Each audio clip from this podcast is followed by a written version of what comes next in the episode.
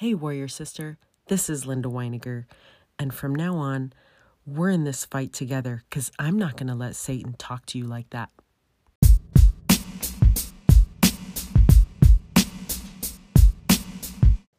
So I want to take this episode to be a little bit vulnerable and share a quick story with you. Okay, it probably won't be that quick, but um, we know that Sister Brené Brown says that vulnerability is not weakness.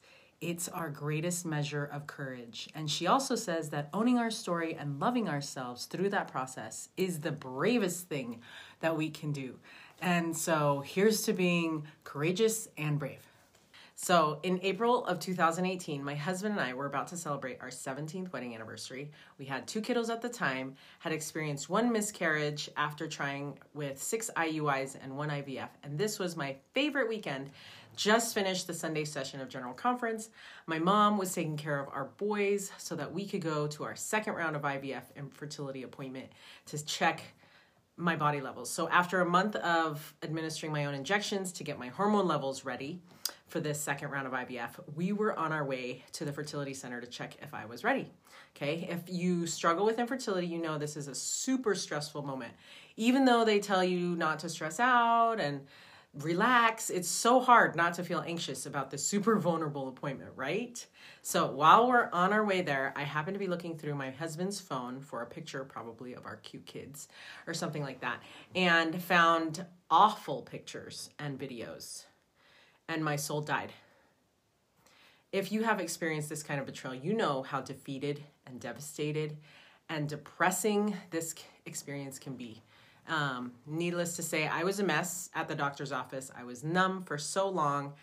We should have canceled the I V F, but the doctor said that I was ready to go. So we went through with that, but it ended in an early miscarriage again. That began a period of my life which was so dark. I'm calling it my emotional I C U, and I'll show you what that means later on. Um, but it was mixed with a whole lot of faking it and lying to a lot of friends and family during this time. I felt, I felt dead and hopeless, and I hated feeling that. I mean, I knew better, but I couldn't get out of it. I stopped doing um, the passion projects that I love because I thought that that could help me focus more on what I was needing to do. So I was still reading my scriptures. I was still doing Temple Tuesdays and attending more when I could, you know, and I love to read self-help books all the time and listen to living prophets and apostles and strength and more motivation from a lot of different places, but I still couldn't help but feel this deep sorrow and just depressed all the time and defeated and like I was like I was beat up or something, and which I was, obviously. Um, it was a miracle um, that I was even still alive. Like I thought that because I died like that, I was actually dying. And I was taking on my anger on my two miracle babies, and I knew that this was not what I wanted. And that this depression that I was feeling was not where I wanted to be, and I didn't want to take things out on those that I loved. And I decided that that is what, um, that is when I needed to do something different. And you guys know from the, the trailer on the podcast that my favorite scripture is Alma forty-eight nine. And I just couldn't get that pain to stop. So I knew I needed to do something different. Um, and so after much coaxing from my hubby, obviously he was trying to get the help that I needed, even though I thought he needed to get help. Finally, I decided that I would attend a therapy meeting for wives whose husbands were addicted to pornography. And I was able to share my story with a small group of women so that I could get some help. And just as a side plug, sharing your story in a safe place is so amazing. And it's just awesome. Don't keep secrets. Don't keep other people's secrets, because this is your story too. Okay. And so now I know there are some mentally and emotionally strong people out there who are able to control themselves and how they feel and act um, when other people do choose to do things. And I believe that that's possible with a lot of training, but this experience changed everything for me. And I was not prepared for continued betrayal from my spouse. So I needed extra help to get out of this. And I was grateful for this new group of women who sadly had also experienced betrayal trauma, because they became my closest and dearest friends. Um, one of my therapists opened my eyes to something one day that was just life-changing. They said, sorry, they said that my husband was not the addiction, but that my husband was a person experiencing an addiction. He was trying to destroy, he wasn't trying to destroy our family, but that Satan was the one that was trying to destroy our family. And even though I knew this to be true, it still like basically floored me, because I, I'd always, I mean, I knew that, but I didn't really know that until then, you know? So, so that began my journey in trying to separate my husband from the addiction.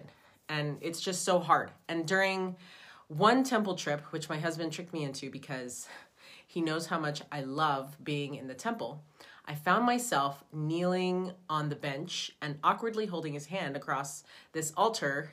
And I managed to not look into his eyes the whole time, but then towards the end, I glanced to see if he was even showing any emotion at all. But this is when the Lord opened my eyes and my heart and showed me that my husband was indeed a real son of God who was struggling to get through this mortal life just like I was. And of course, then my eyes filled with tears, and I remember it like it was yesterday, and like all the emotions are coming. And when the re- Lord reveals that someone else is a child of God, he doesn't just show you for their benefit, but he shows you for yours. And in that moment, I knew that I was a daughter of God, and that no matter what I chose to do, if I chose to stay with him or go, that he would still love me and that he would still be there for me. And no matter what I chose to do, that that I was still his beloved daughter. And, and so this was the exact thing I needed. Since D-Day, I was uncertain about my life or my kids' lives, our marriage, and had been trying to figure it all out. But in that moment, in that house of the Lord, I decided that I wanted to stay in this fight, and that that was when my warrior woman was awakened. And I believe healing can start when you know who you really are. And I'm on a journey to help remind you who you really are and awaken your warrior within, because I believe that warrior chemistry can lead us to do miraculous things in our own lives and in the lives of others. So if my story resonated with you, I want you to take a minute and think of a time when God reminded you of who you really are, because Satan works so hard to make us forget.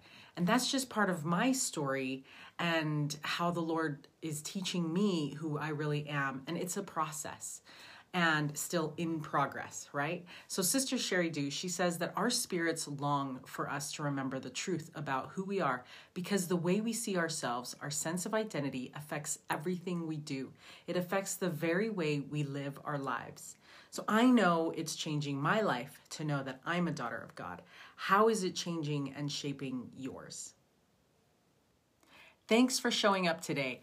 I'll be here again for you tomorrow so we can talk about positive hatred.